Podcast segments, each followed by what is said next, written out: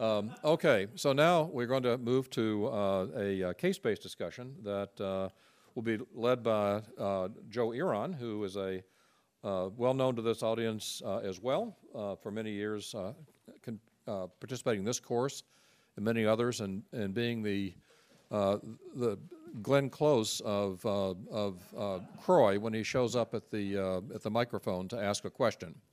Today, he's going to be at the microphone, uh, but asking us questions about uh, cases that he's uh, brought to, um, to uh, have uh, you all discuss and use your handheld devices and go through some of the finer points of where we are with antiretroviral therapy today.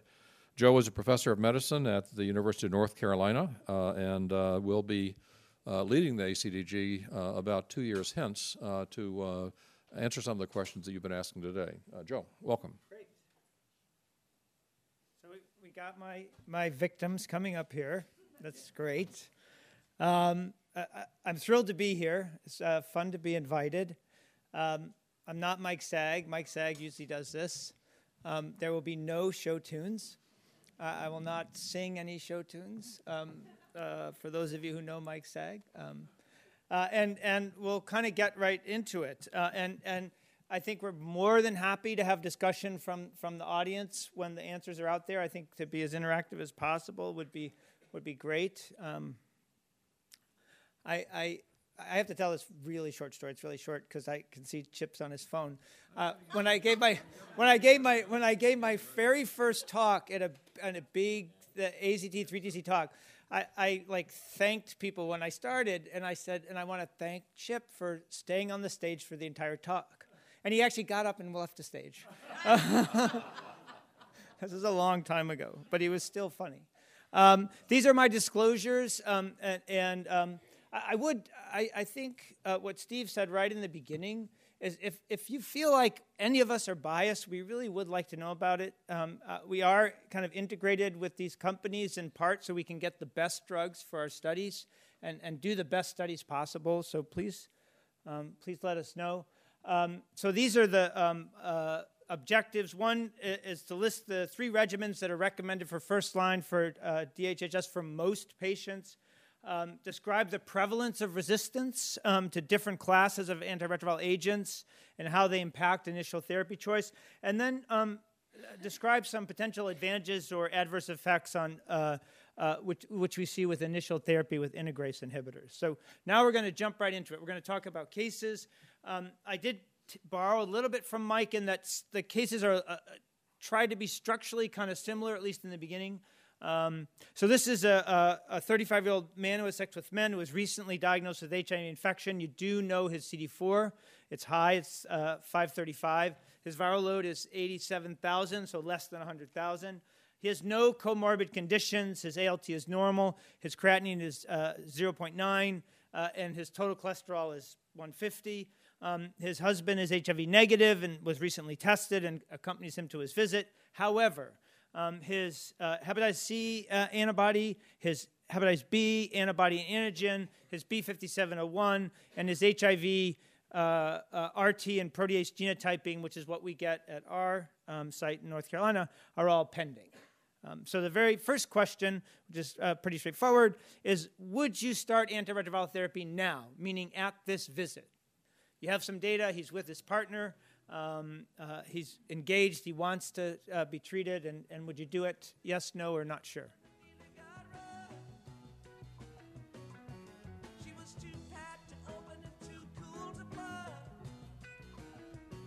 I did choose the music.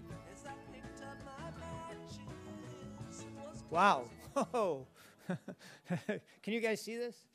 Um, so, so 91% yes, nobody said no, and a couple people are not sure. So, so Connie, what, what do you think? you can go against the grain. I'm, I'm all for that. Um, you know, I think I think the answers reflect where we are currently sitting, San sure. Francisco leading the way for immediate initiation of antiretroviral therapy.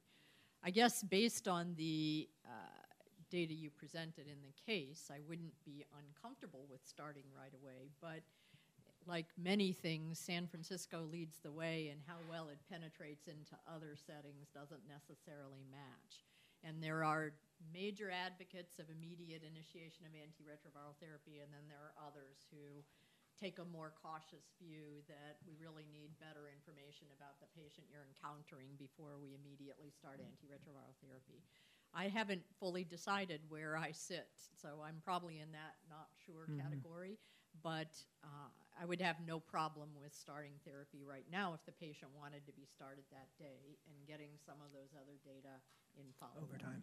Great. Hyman, would you say something different? I guess you're also being from San Francisco. being from San Francisco. Um, yeah, so we uh, encounter this frequently, we have the rapid program where we actually offer same day therapy, and we actually do DOT with the first dose. And um, the experience, we're still evaluating it, but there's something about um, what happens when somebody gets the diagnosis of HIV and then is able to actually start the treatment immediately. So um, we offer therapy to everyone. Not everyone takes it, um, but we have a system set up in which people who do want to initiate therapy uh, are able to do so immediately. So we have a universal offer of therapy, and um, I would say probably a universal recommendation um, to start therapy. Um, and we have had quite good uptake uh, when people are able to access it. Uh, Chip? I was gonna say, I- I think what, uh, what Hyman said was important, uh, offer therapy, uh, taking into account the patient's um, scenario, because we get a lot of these programmatic, um, we get a lot of papers submitted to a journal I'm involved with, in which uh, the, um, it's a failure if a patient doesn't start therapy in front of you, uh, and the programs are evaluating themselves on that basis. And uh, if you lose track of the patients in the program, you may start their, uh, therapy on somebody who um, uh, needs a a little bit of time to think about it, and if you push them too hard because you're worried about your program metrics, uh, you end up uh, with someone who gets lost to follow-up. So I, I would encourage people to, yes, the message is, uh, if the patient's ready and you're ready, go right ahead. But uh, uh, patients, we see patients one at a time, and don't lose track of that in these, in big programs that are trying to, to have everybody start uh, within 20 milliseconds of the diagnosis.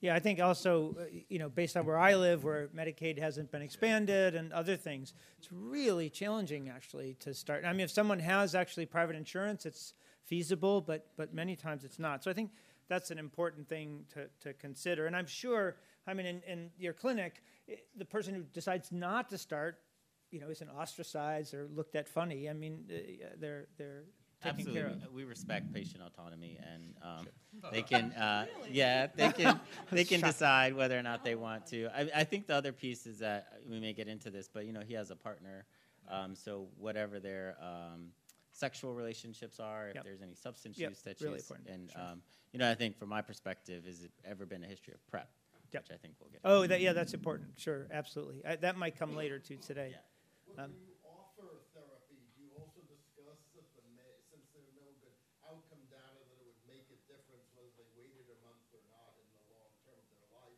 Do you say that the main reason for encouraging therapy now is to prevent transmission as opposed to the well-being of the patient themselves? Um, I, I think from our community work, um, sort of taking it outside and being worried about somebody else and transmission actually can undermine your efforts. And patients say, you know, you're my doctor and I'm here to see you. I want to know what you think is the best thing for my health. And so we recommend offering, we offer therapy immediately um, and uh, allow individuals if they want to, you know, delay. But there is that component. We do involve the partner. So he, he d- the partner is important and comes to the visit. But that's not necessarily the best thing for their health. Yeah, I, I think it's a debate as to whether they actually have Yeah. long-term better outcomes. There's some data from Well, there's- there's, certainly sorry, data yeah. from uh, developing world countries that suggest improved survival and other Yeah. things. I, th- I think the data here in the U.S. is not quite as certain. Uh, I think But, but I would say we have data that, that are short-ish term data, but that several years out. More people are virologically suppressed if they had a rapid start, and more on ART. Now, does that what does that mean in 20 years? I don't think we know. Yeah. But but if your goal is to get them virologically suppressed, y-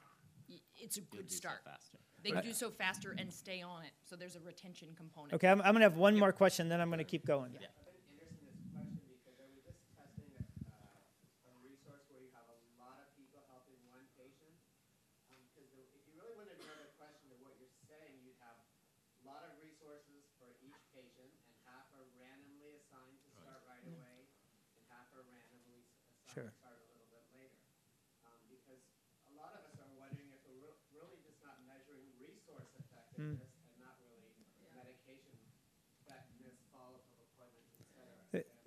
There was a study at CROI called I Engage, where they actually did randomize people to more intensive help versus versus usual help, and it's in the context of clinics in CNICS that are mostly Ryan White clinics, and they absolutely saw no difference actually. Uh, but that wasn't a rapid start randomization. So your your point's well taken, but but it didn't seem like that additional support was actually necessary to get people suppressed. But we should we should keep going. I'm gonna I'm gonna keep us going because Steve told me keep people going. Um, um, so you so you're gonna start 91% of you. Um, uh, and, and so here are your choices. Now, I just want to um, say that there's some generic choices up here. So look, maybe in San Francisco or uh, in proximity to San Francisco, there's no push towards generic.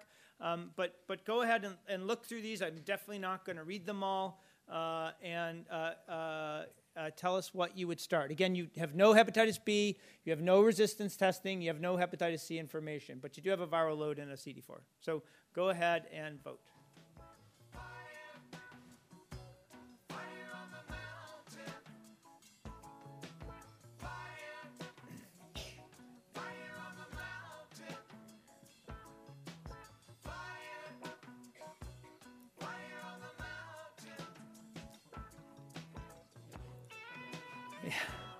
They're, they're, they're, um, these kind of when to start questions are going to not show up a lot of diversity, I don't think, over, over time here. Um, uh, th- you might argue that there's at least one, one wrong answer here, may- maybe two actually, in, in the context of, uh, of uh, this. Uh, uh, so, Annie, you haven't had a chance to. I would say uh, using abacavir would not be a good idea because we don't have the HLA B5701 data. We also don't have the Hep B data, although I would say that that's less important in the very short term than knowing that someone's not HLA B5701. So I think that that is wrong, or I would stay Wrong-ish. Wrong-ish, right. I don't wanna- it's 2019. Nobody's really wrong anymore, I guess. I don't know. I, uh, that's what I'm told. My kids come home with a lot of trophies, and they didn't win that much. I'll just say that um, yeah, so sorry about that, uh, because I can make fun of my own children. Yeah, so, um, and part of it has to do with what you have available. Connie was asking, what do we use for our Rapid Start program? And we use dolutegravir, Descovy, because we can get it.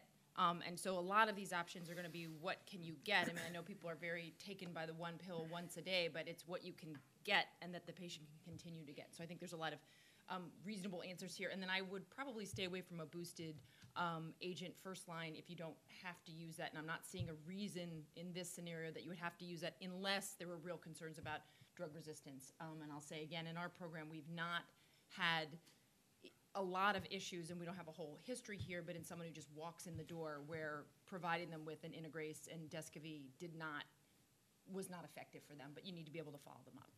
Yeah, I, I think I, I also probably, I, I, again, I don't know a lot about San Francisco, but in North Carolina, about 10% of new diagnoses, especially recent, have NNRTI resistance, and it's almost all uh, 103N and, and 181C, but mostly 103N. And so I probably wouldn't start in an efavirenz-based Yeah, I just regimen. ignored that because I just couldn't, nobody's gonna, yeah. Is I anybody here compelled to use generic drugs yet in your practice? I, I'm not, so I don't. No, nobody has yet been compelled. They're starting to push it, right? Yeah, yeah. No, I had a um, patient who low viral load, abnormal creatinine, who I, I tried to start on dolutegravir 3TC. They said I had to use generic 3TC. The, the, the patient actually had some crazy insurance where the copay for generic 3TC was like 25 or 40 dollars, but he had no money, so uh, I could give him a copay card for a bictegravir uh, TAF FTC. So for him, it was cheaper to, to take that therapy, and, and he's my patient. Um, so so um, uh, that's what happened. Um, okay, so uh, a little bit of teaching that you probably all know. These are the recommended first line for most patients. So most patients is important here, and I think that there, there are a couple of things. Those of you who uh, ant, uh, took the quiz beforehand, notice there are no boosted regimens that are recommended for most patients. None, zero. No cobicistat is on this by either the DHHS or the IAS USA. and I, I don't know, uh, maybe Connie, is it fair to say um, that even among IAS USA uh, people, um, we did kind of argue about whether our three choices on the right there were really for most patients. Because um, uh, there is a choice there that you, you can't use with HLA B57. There's a choice there that you can't use uh, or shouldn't use um, with um, hepatitis B, and a choice there that um, perhaps you wouldn't use in high cardiovascular risk. So, so um, but, but um, no boosters. All integrase, no boosters. Um, but you guys know that. Um, alternatives that are uh, appropriate for certain situations, and then this is DHHS guidelines similar to IAS USA, though IAS USA, because we are published only every two years, um, are, are, we're a little bit handicapped in terms of updating. Uh, but doravirine now is listed as a, as a, to be used in certain clinical situations. Generic uh, TDF-FTC has been added in certain situations, including the 400 milligram, at least in the text, but not necessarily in the table.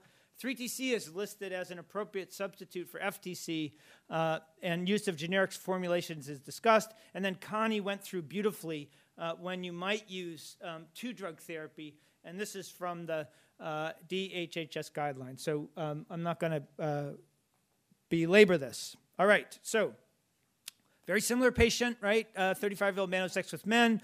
Um, uh, 535 is his CD4, 87,000, again, less than 100,000 is RNA. No comorbidities, normal ALT, creatinine, and cholesterol. Um, however, he has multiple partners, some of whom are HIV positive. Uh, now you have some information. He's uh, hepatitis C antibody positive.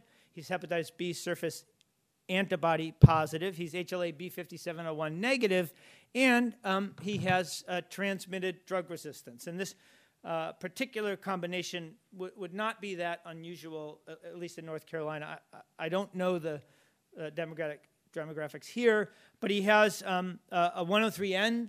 He also has a lot of, lot of non-gray hair, some gray-haired people here. Uh, he has he has two TAMs, kind of these uh, AZT resistance mutations, and, and Chip's going to tell you why we still see those um, when we haven't prescribed AZT in, in, in years, if not decades. Um, he has a L90M in protease. Boy, that's weird, but Chip will explain that too. And then he has a, a, a, a T97A in, in integrase. So I'm going to I'm gonna ask, um, is he going off stage again? He's just so funny. Um, when, when someone says that about me, my wife says, well, looks aren't everything. Um, um, so, uh, does your baseline resistance testing include integrase testing? This is this isn't a, this is not incorrect or uh, correct. This is just an answer. Because uh, uh in North Carolina, at least in Chapel Hill, no. The answer for us is no, because that's how it is. But go ahead and vote. I'm going to tell a little story while you're voting. We, we, we were talking, we were at a, an advisory board and we were talking about morbidity and people dying, and someone got confused about who was dead. And, and Chip Schooley said, There's only one person that went from being dead to then being dead. Who's that? Can you hear the music? Jerry Garcia. he said it, I didn't. okay, so I remember really weird things, Chip. you, you, do, you do. Yeah. All right, so. I'm glad, I'm glad Connie doesn't. So. Yes. yeah. uh, I was going to say something about my wife, but I won't. Um, uh, so a third do, a third don't, and a few people are not sure. Uh, and I think that's pretty common. Actually, in North Carolina, uh, some uh, centers do because they got a deal and they got they got a cheaper price for the uh, I think it's called GenoSure Plus or something where you can actually get integrase, and, and we don't because we don't have the, the, the deal.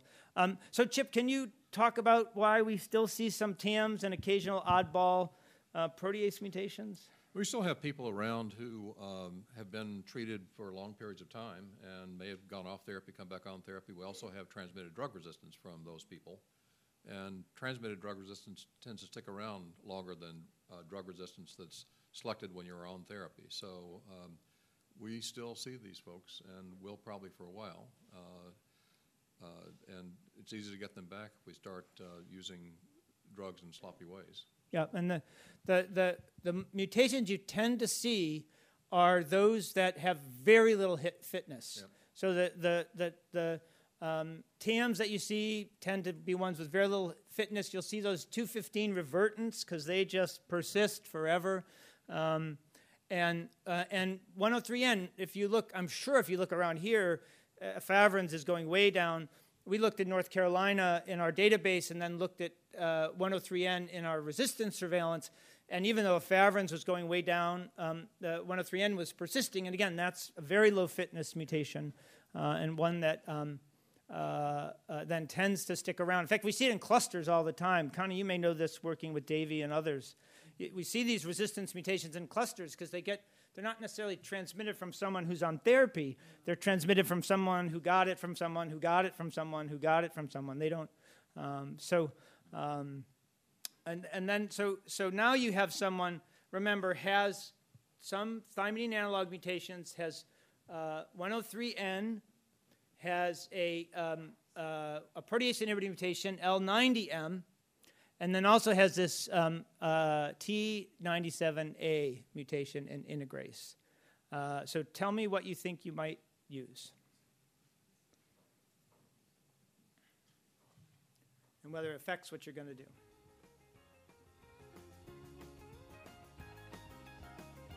This is not the Grateful Dead. But it's still good. He's just dead, plain right? dead. Eat- yeah, eat a peach. All right. A lot of choices. Ah, okay, great. Uh, who, um, Hyman, you want to uh, speak first? What, what do you think? Sure. I'm not. So the the two TAMs, um, you'd be worried about. Generally, we think about more than like four or five TAMs is when you get concerned about having decreased efficacy of your NRTI. So I still think that TAF FTC. Um, he, he did not have the M184V or the K65R.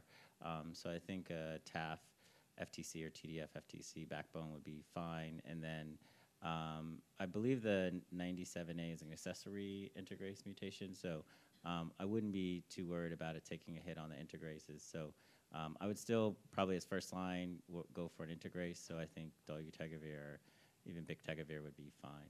Yep.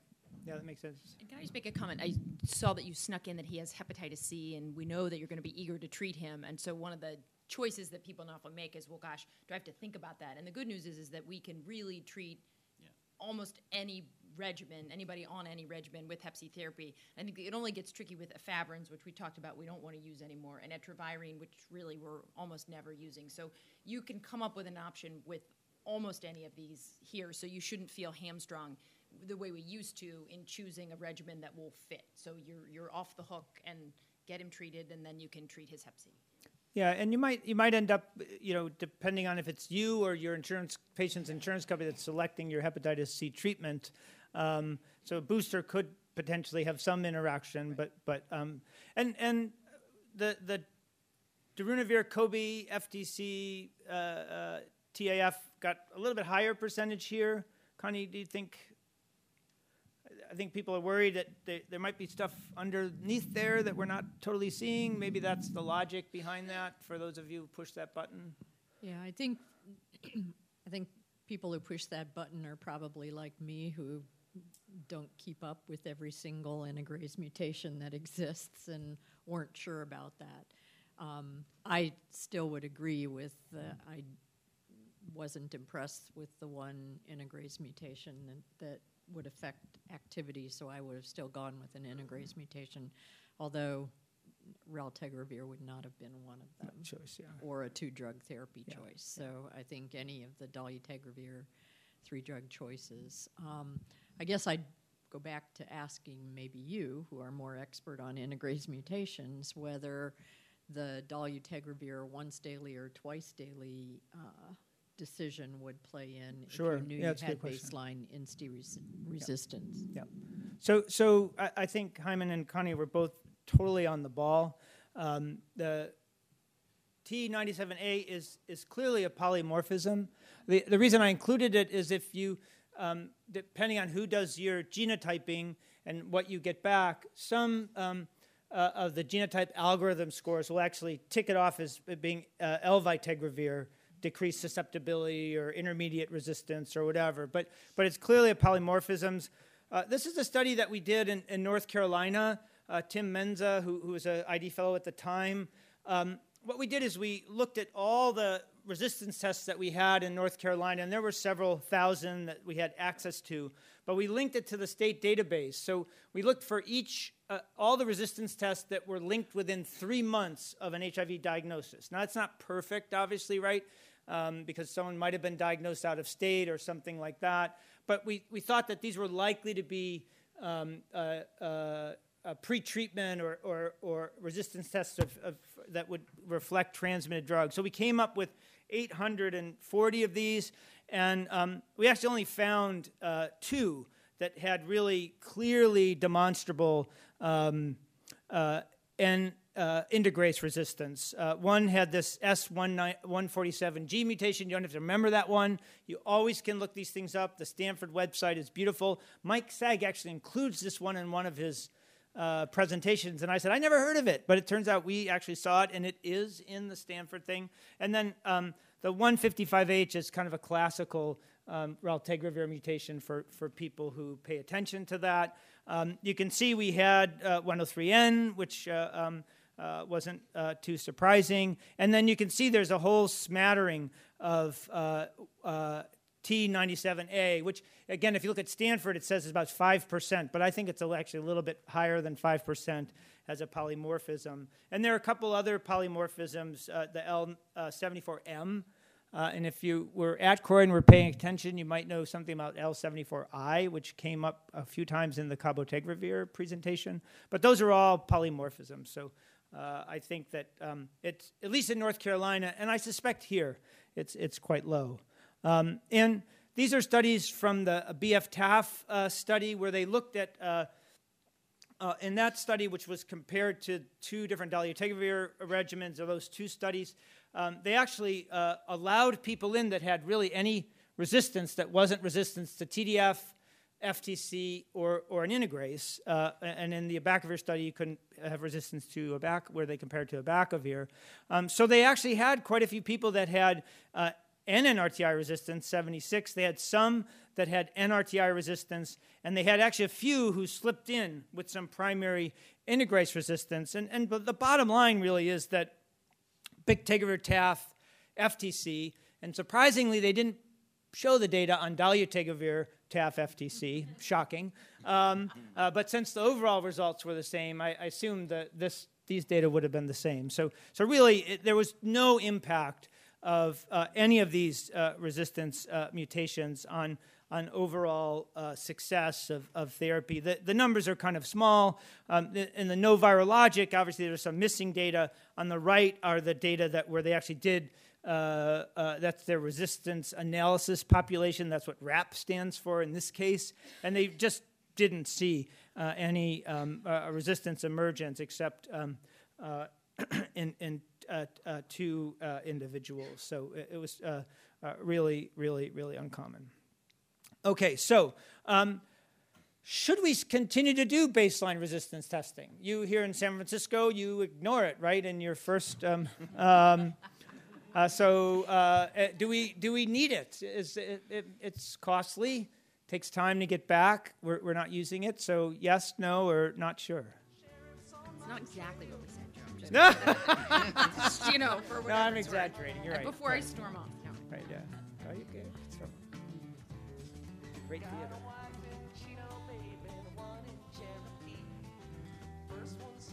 All right. Let's see what we got. So, yes, we should. No, we shouldn't, and, and not sure. Um, Annie, you want to?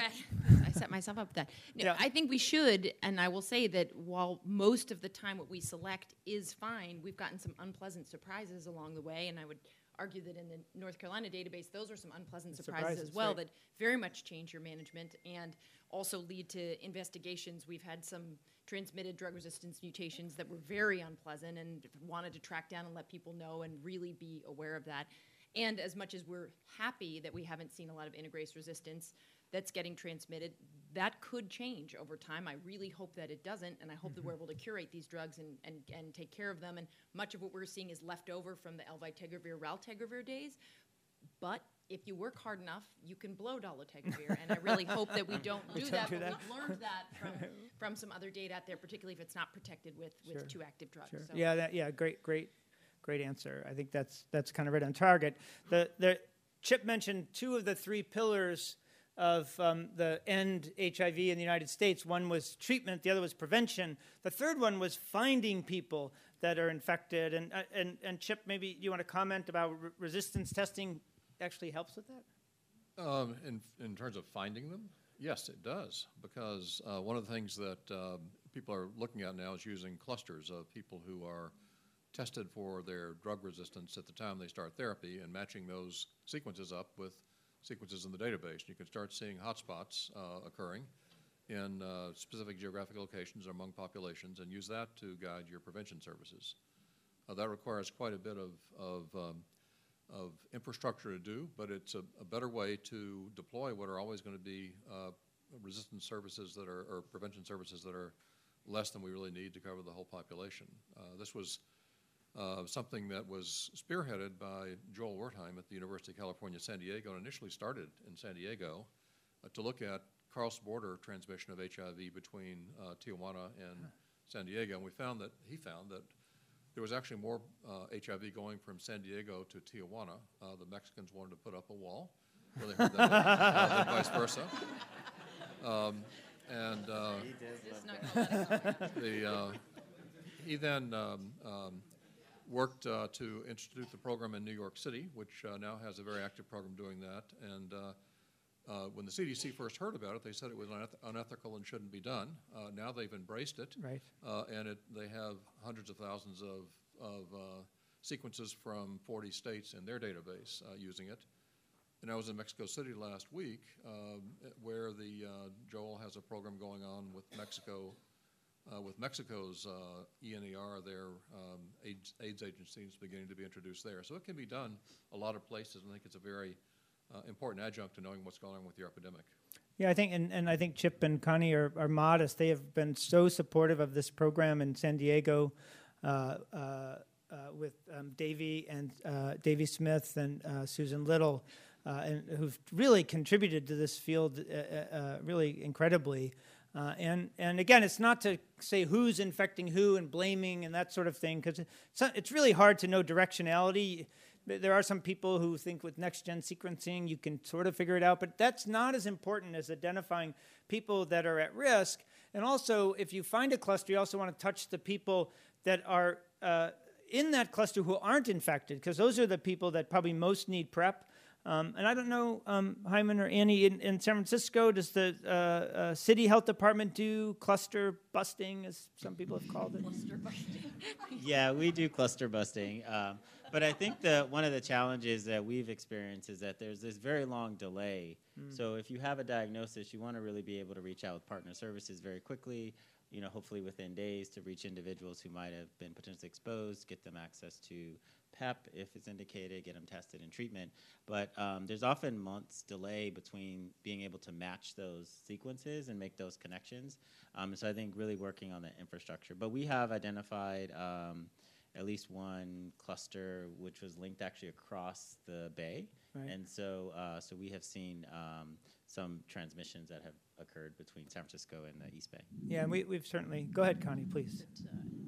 Just uh, again to plug Joel Wertheim's program, he's a master computer programmer in addition to all the other things that he does, and has a huge viral evolution section within our research unit. And he's developed an automated system for doing this. So this week's delay in getting to know Yeah, what should- the sequences are and then matching them to other sequences within the database, he can do nearly instantaneously now. Yeah. So that I think we are at a point in time, at least experimentally, where we can begin to immediately target clusters of transmission within different venues to to deploy our our prevention resources in a rapid way. Not quite as good as rapid start, but rapid prep Yeah, may be really on the point. horizon for those kinds of clusters. And I think the point you made, and some other people in the audience have made, is are we really looking at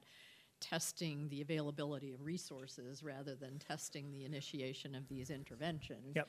We are. Sure. In effect. And, And- and- this is yet another sophisticated resource that we'll have access to, and how that resource gets deployed and utilized is something that really needs to be investigated. But if we're going to go beyond where we are right now, We're gonna need we have to be able to deploy sophisticated resources in an effective way. And Yep. this idea that public health should just be blanketly absorbed across the globe to everyone every time, we don't have the money to do that, and we never will. And so I think beginning to explore how to utilize some of these more sophisticated resources to really target hotspots is a one way to get that started. And if it's fast and efficient enough and it's done in an automated way, you could see how it saves resources because it, it takes people to go out and, and do contact tracing or, or partner tracing and um, partner notification. That takes a lot of effort. So, um, uh, Ann Dennis at our site's working with uh, Simon Frost with a similar kind of uh, attempt. So, we had a question there, please. 184B is in the cluster, what do you do with prep? Uh, there, there, there, there is. There, you, I'm sure. How many you're going to talk about? Yeah, we're gonna talk. We're gonna Yeah, touch yeah. on. Um, uh, because because there was interesting stuff at CROI about how uh, prep and, and prep failures might be raising that issue more often, and so that, that so. But I'll leave that to the the afternoon um, uh, discussion. Great, you guys are so right on target. Um, okay, so uh, another uh, initiation question, and this one we might be able to do very quickly. This is a, a same 35 year old man with sex with men diagnosed with HIV. Um, this time his CD4 is lower, though, uh, uh, uh, 335, and his viral load is higher. Um, he has type 1 diabetes since age 15. So, so his, um, uh, uh, he's had 20 years of uh, uh, uh, diabetes, and like many uh, teenage diabetics, initially had quite poor control, but now is well controlled on insulin. He has a family history that's positive for diabetes and an MI, and a father at a young age. Um, his uh, ALT is normal, but unfortunately, his creatinine is almost three, and his creatinine clearance is 38. Um, he is um, in good care now. Um, uh, with a total CD4 of 150 on atorvastatin. He's in a stable relationship with an HIV positive man. His uh, uh, hepatitis C antibody. Uh, can we let's make that negative so so not to because I think that was a transcriptional error. Um, he- changed everything. His hepatitis B surface antibodies positive. He's B5701 negative, and he has a wild type uh, genotype. Um, so um, now I'm really interested in what you want to treat this guy with. So CD4 350 or so, viral load 187,000, and a creatinine clearance of um, 38 in a diabetic, um, with a very strong uh, family history and, and, and a personal history, uh, personal risk with diabetes of, of myocardial infarction. So go, go ahead and, and vote.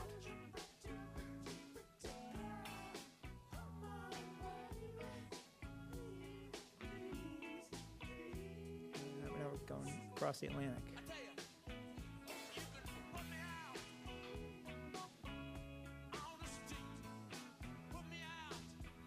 All right. How do we do?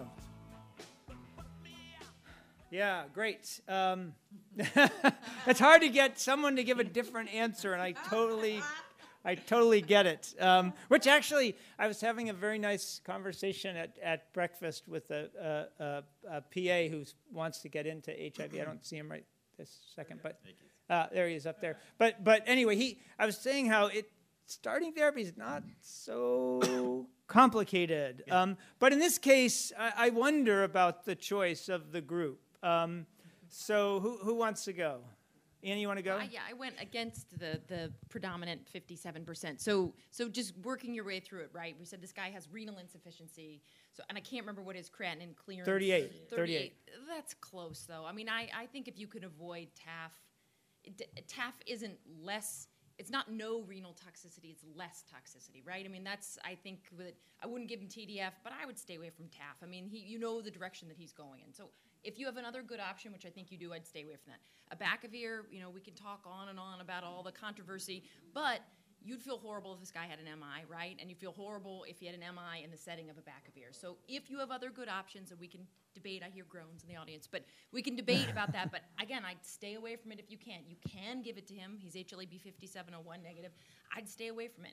Would I give him a boosted PI? No, I would not. Um, I think we've got good data again showing that in people who are vasculopaths and at risk of coronary disease, ugh, that's that's bad. And it's funny because that sort of everyone focuses on abacavir and less on the boosted PIs, but the data there is pretty darn good too. So we know the mechanism for that. It makes sense.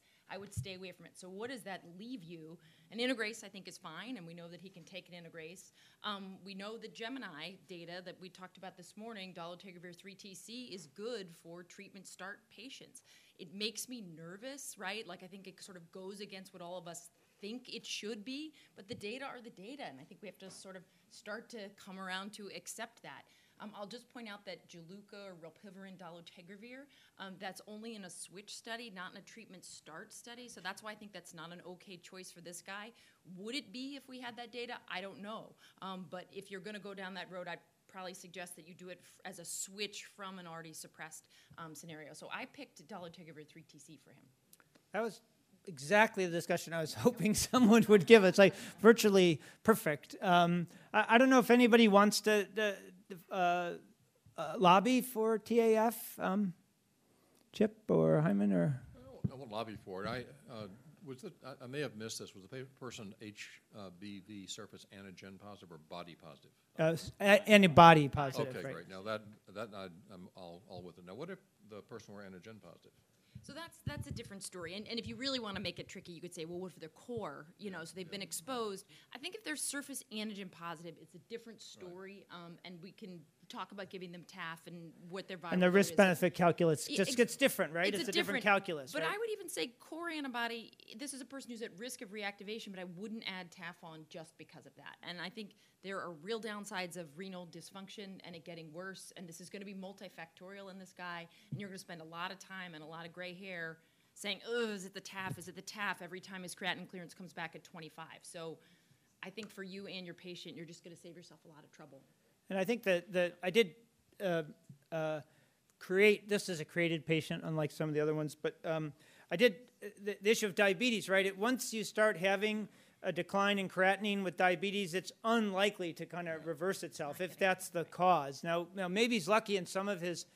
I didn't tell you what color he was, but maybe if he was black, maybe some of his um, uh, uh, renal dysfunctions related to his HIV. That's possible. So occasionally that approves. And and if you look at the START study, uh, creatinine is actually improved um, when when people went on therapy, mostly in and and, and people who are black or, or African American. But I, I'm I'm totally 100% with with Annie on this one. I think this would be one where you you, you would consider um, uh, the dolutegravir 3TC and um, and ju- I'll oh. just point out that, that, that, Hyman just stuck it to me and said, "Well, what about weight gain?" And I was like, "Oh, it's coming. Don't yeah, worry, it's, coming. coming. Right, it's so, coming. Uh, it's coming. It's coming. Weight, weight gain is coming." You it, uh, question.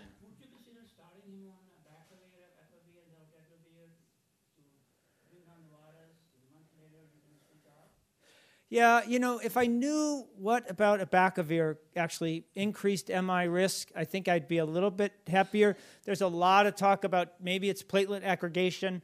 I frankly totally do not understand the studies that were presented at CROI last year. I mean, uh, by uh, Paddy Mallon and his group. I really don't understand them. Some people believe that that really helped confirm it was platelet aggregation. So again, it, I think there's an issue there.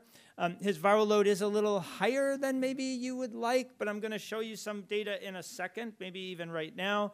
Um, the, these are the Gemini studies which Connie went through. You, you really couldn't draw those lines um, over the, each other. You know, certainly me with a tremor, I couldn't do it. Um, uh, but, it, but it's really, you know, they're really superimposable. viral loads could be as high as 500,000. Um, these are data that um, uh, we pre- presented at the DART meeting in, in Miami. And, and what you can see is, um, uh, I'll use the pointer if I don't blind one of our, oh, oh yeah. What you can see is that it really didn't matter um, how high the viral load got. Now, the numbers are small, right? I mean, there's only, you know, 50 or so people with greater than 250 there's only uh, 20 or so greater than 400, and there were a few that got in that were even greater than 500,000. But there's no suggestion here at all. Um, in fact, the, the, the, numeric values are a tiny bit higher um, uh, with the two drug. And then Connie pointed out that when you look at that target not detected, which on average, if your patient is target not detected, uh, their, their viral load is probably less than five and, and more likely even to be less than one. There was no difference. So I, I think Annie's right. I think we have to go ahead and, and, and believe the, the, the, the data. Uh, it's hard for me. I mean, you know, this beat into your head, right? Three drugs, three drugs, three drugs. It's really tough. But I, I created a scenario where I think it really does kind of kind of uh, uh, make sense. And, and Connie mentioned that in the Gemini study, individuals that were less than 200 CD4 appeared not to do as well. The numbers were small in that setting and, and most of the uh, difference had to do with either missing data or patients that had adverse events, not virologic failures. So, but, but, but Connie's 100% right if you're answering questions about this um, later on. Um, the people less than 200, that group did not do as well with the two drug. Um, so we've already been through this, but there are certain situations uh, where you might use um, uh, two drug therapy. Uh, I, I, think that you, you, I didn't offer a choice of, of dolutegravir, uh, uh, darunavir, plus 3TC. That might have been possible, but I again agree with Annie that there are data um, uh, that suggest that uh, boosted PIs may have some uh, renal adverse uh, effects. Um, you could maybe use darunavir, Cobi, or darunavir, ritonavir with the uh, maybe with dolutegravir. Maybe that would avoid the high viral load issue that we saw with dolutegravir plus raltegravir. But I can tell you, every time we try to make a regimen that doesn't include an RT inhibitor, something doesn't go right. Um, and even when you think it should be really good, uh, and whether that RT inhibitor is a nuke or a non nuke, it seems to be important, and I, I don't know why. Okay, so. Um, how are we over time? We're, we're okay. Uh, let me just look at this. Oh, no, this is a good one. So this is a, thir- this time it's a 35. I, I, was thinking there was one in here which we could skip, but, but um, so, so, this is a woman now, um, uh, recently diagnosed, CD4 viral load still the same. She's no comorbidities. She's on an oral contraceptive. Her creatinine and ALT are normal. Her cholesterol is good. She's in a stable relationship with an HIV negative man and, and it's her husband. Her husband accompanies her to the visit. She would like to become pregnant as soon as possible. She's 35. Um, she, she doesn't really um, want to uh, wait um, a long time. She's hepatitis C antibody negative. She's surface antibody positive, so she's immune to hepatitis B. She's B5701 negative, and she has a wild type virus. So, so she'd really like to get pregnant soon. Okay? Uh, what are you going to pick for her therapy?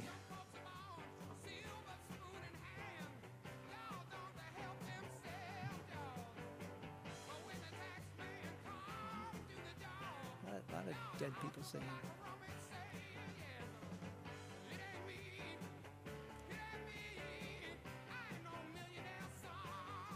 All right. Interesting. Um, Connie, you want to field this one? no. but I presume you're going to present the data. So, yes, I'll show. I'll show the data. Yeah, but so, you, can, you can talk about. It's fine. Yeah. So there, there's obviously faster. the people in the audience are aware of the cases reported of people who became pregnant while on dolutegravir and when they were on dolutegravir at the time of conception there were four cases of neural tube defects that were re- reported, and this raised all kinds of alarm and cautionary uh, notes and changes to regimens and changes to recommendations.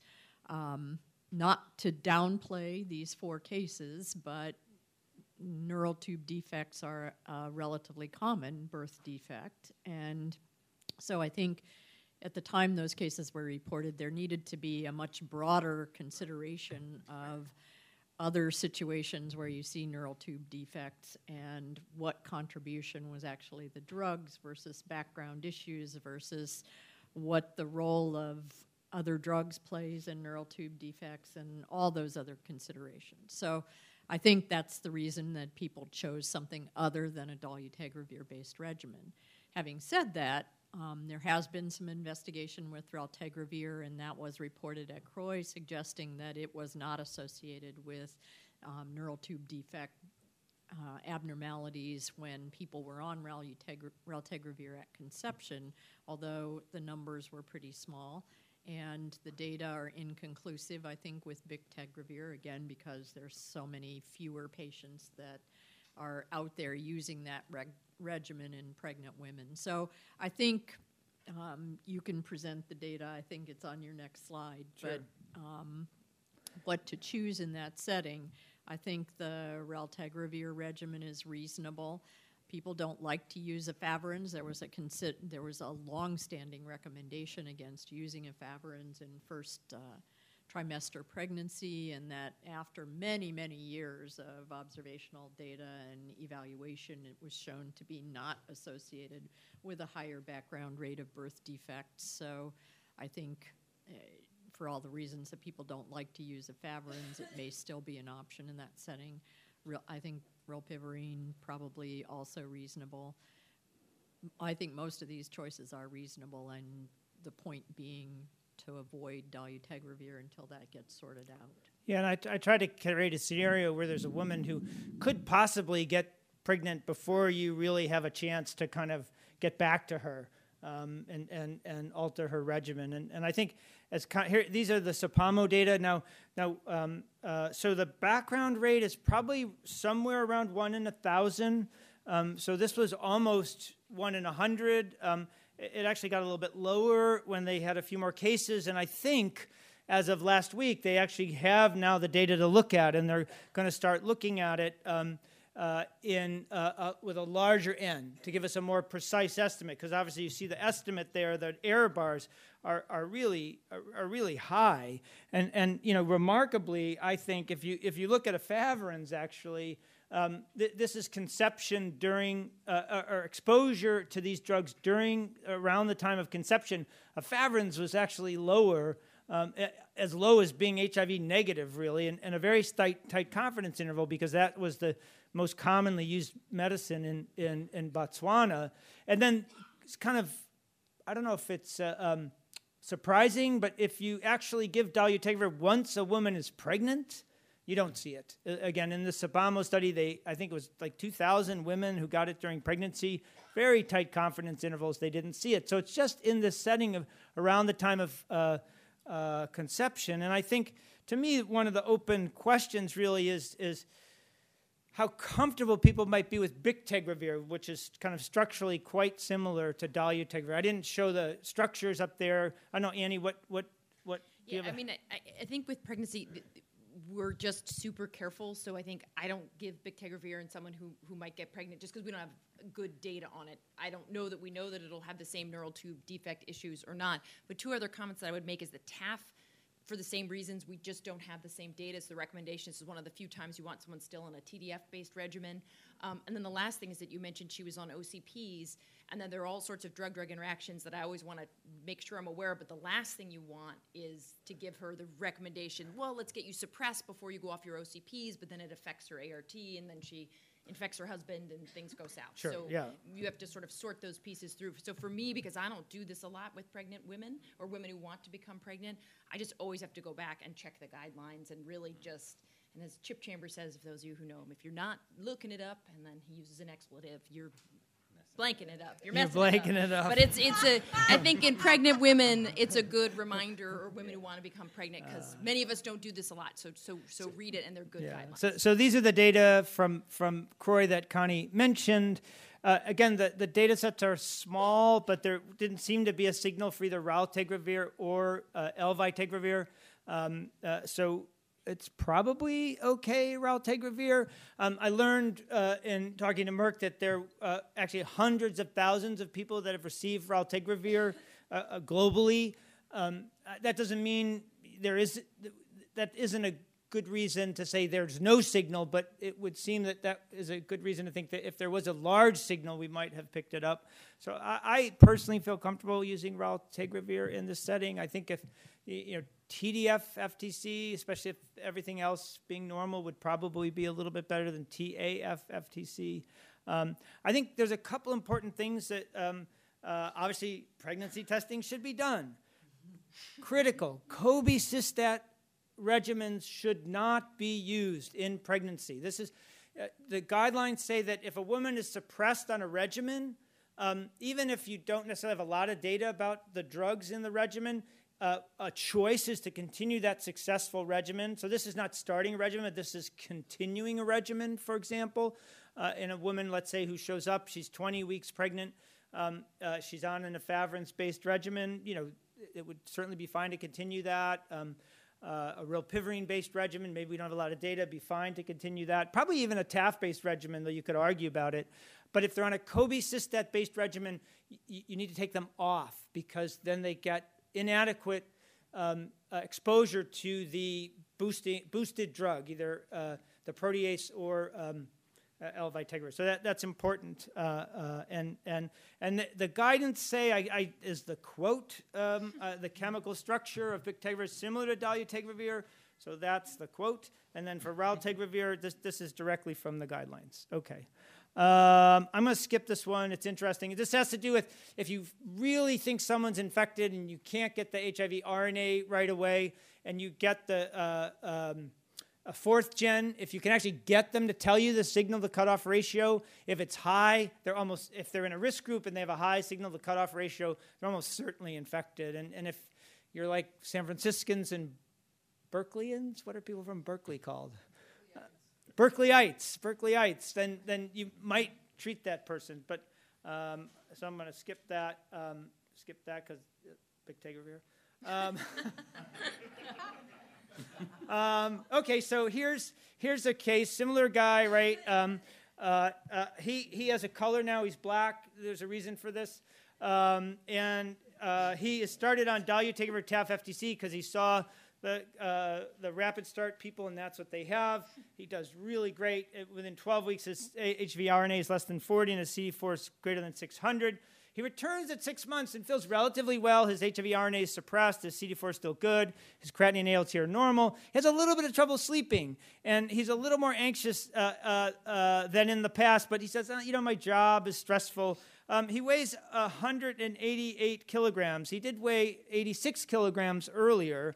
So it's a little bit. No, 88. No, no, 88. Sorry. wow. No, the, yeah, he's not. Sorry, he's not. He's not in North Carolina. He's a, if it's in North Carolina, it'd be 188. But here, I'm sure it's not allowed. Um, at, at, at 12 months, he continues to do well with suppressed HIV and no lab abnormalities. However, he's still not sleeping right. He's still anxious and now he weighs 91 kilograms. So he's gained five kilograms, or you know, approximately 11 pounds. Uh, he says he's exercising and has not changed, uh, substantially changed his diet. Uh, so, what will you do at this point? Here are your choices. You continue current therapy, treat his anxiety with counseling and maybe an SSRI or NSR, SNRI, uh, and refer to nutrition for diet and uh, advice consider changing his therapy to address both his CNS symptoms and weight gain, or you're not sure. And uh, you're not sure, you can say something else. Pardon, he's on dolutegravir, TAF, FTC. TAF, um, uh, FTC, right, yeah.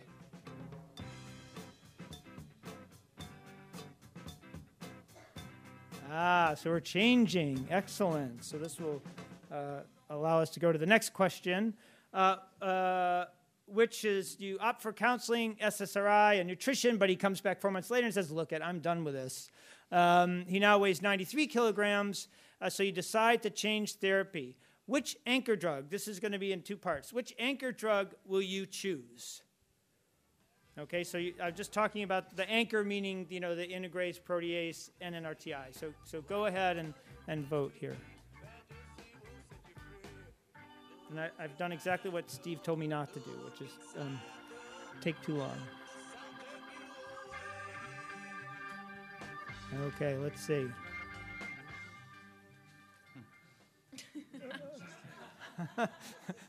Boy, we're too close to, to um, Foster City or lunch. All right, uh, Ivan, what are you doing here?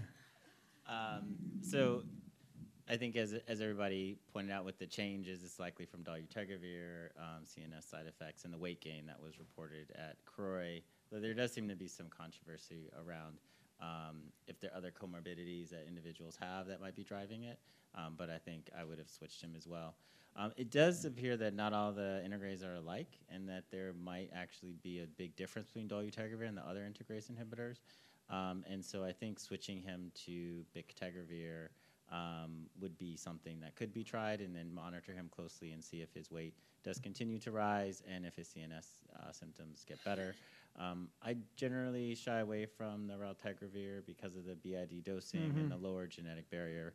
Um, we're seeing more, we're seeing failures more frequently with raltegravir.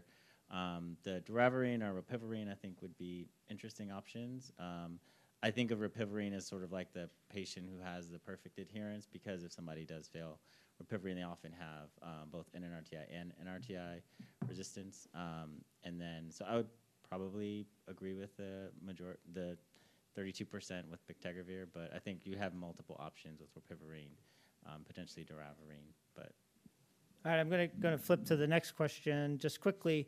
Uh, would you change their nukes? Um, so go ahead and, and vote on that one, and this will be our, our last thing. So you can get lunch because it's just kind of a, is a late lunch.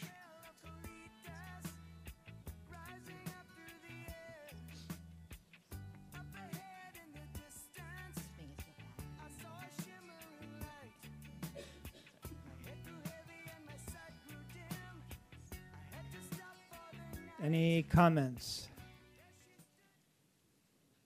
I'll just comment that, um, and I think maybe Hyman will talk about this, in the Discover study where they compared TDF FTC with TAF FTC, the, that was a prevention study, which I won't go into the results, but the, the men on TAF FTC did gain more weight than the men on TDF FTC.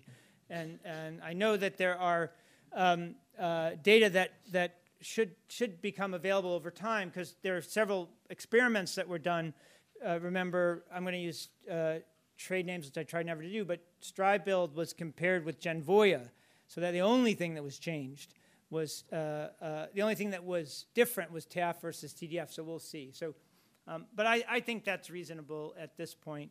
Um, these are the data that we uh, were beautifully demonstrated at CROI. This is the NA Accord showing that, that over a five year period, over a two year period, there was about a four kilogram, almost five kilogram gain with INSTIs versus NNRTI. Uh, so a difference of about not quite two kilograms.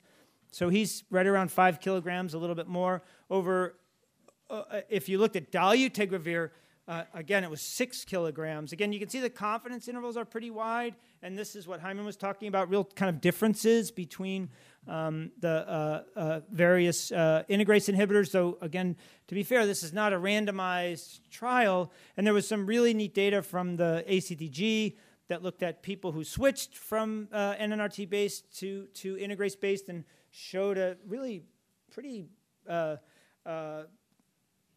obvious increase uh, uh, when uh, suppressed patients switch. So there probably is something to it. Uh, and unfortunately, you're not going to get to hear the case about virologic failure on dolutegravir, which was my, my last case. Um, okay, thank you.